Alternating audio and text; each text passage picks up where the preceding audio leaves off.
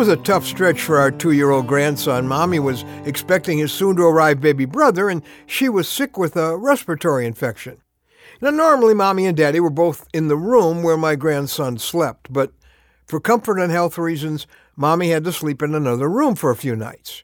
My grandson never said anything about his mother not being there during the night, but it obviously affected him.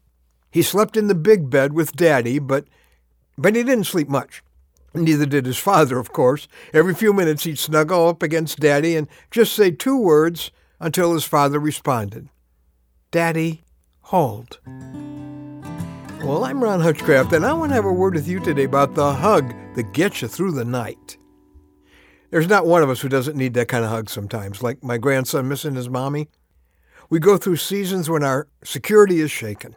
We feel alone and confused and maybe uncertain about the future. That's when our heart wants to say, Daddy, hold, and know there will always be someone there to do just that. Actually, we were created to have that kind of intimate love relationship with God Himself. His is the hug that gets you through the night.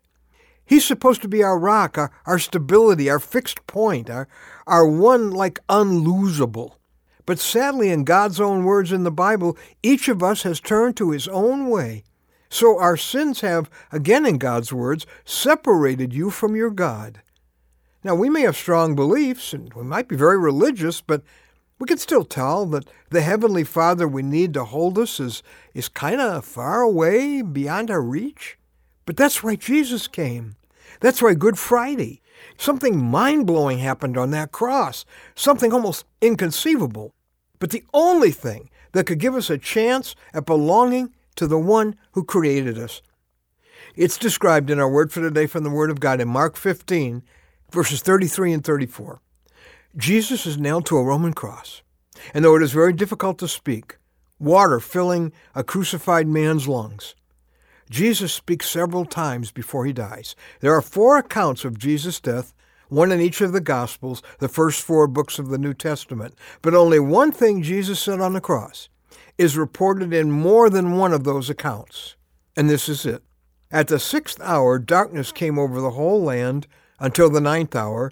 And at the ninth hour, Jesus cried out in a loud voice, Here it is, My God, my God, why have you forsaken me? Now, the answer is basically this because God loves you more than you could ever imagine. To put it simply, for God to hold you, he had to let go of his son. Why? Because his son was carrying all the guilt and all the hell of all the sinning you've ever done. And a holy God turned his back on his one and only son because his son was carrying your sin. God turned his back on his son so he would never have to turn his back on you. And now God's asking you to give yourself to the one who died so you don't have to. He's ready to hold you today and every day of your life, and then hold you forever. But first, the sins of your life have to be erased, and that can only happen by you telling Jesus you are putting all your trust in Him to tear down the wall between you and God, and He will. Today, in your heart, would you stand at the foot of that cross and look at Jesus dying for what you've done and give yourself to the one who loves you most? Don't you want to begin your relationship with Him? Tell Him that right now. And go to our website, anewstory.com. It's all there to help you be sure you belong to Him. Anewstory.com. See, God is the daddy that we've always wanted to have hold us. And His is the hug that will get you through every night. He's reaching for you. Reach for Him.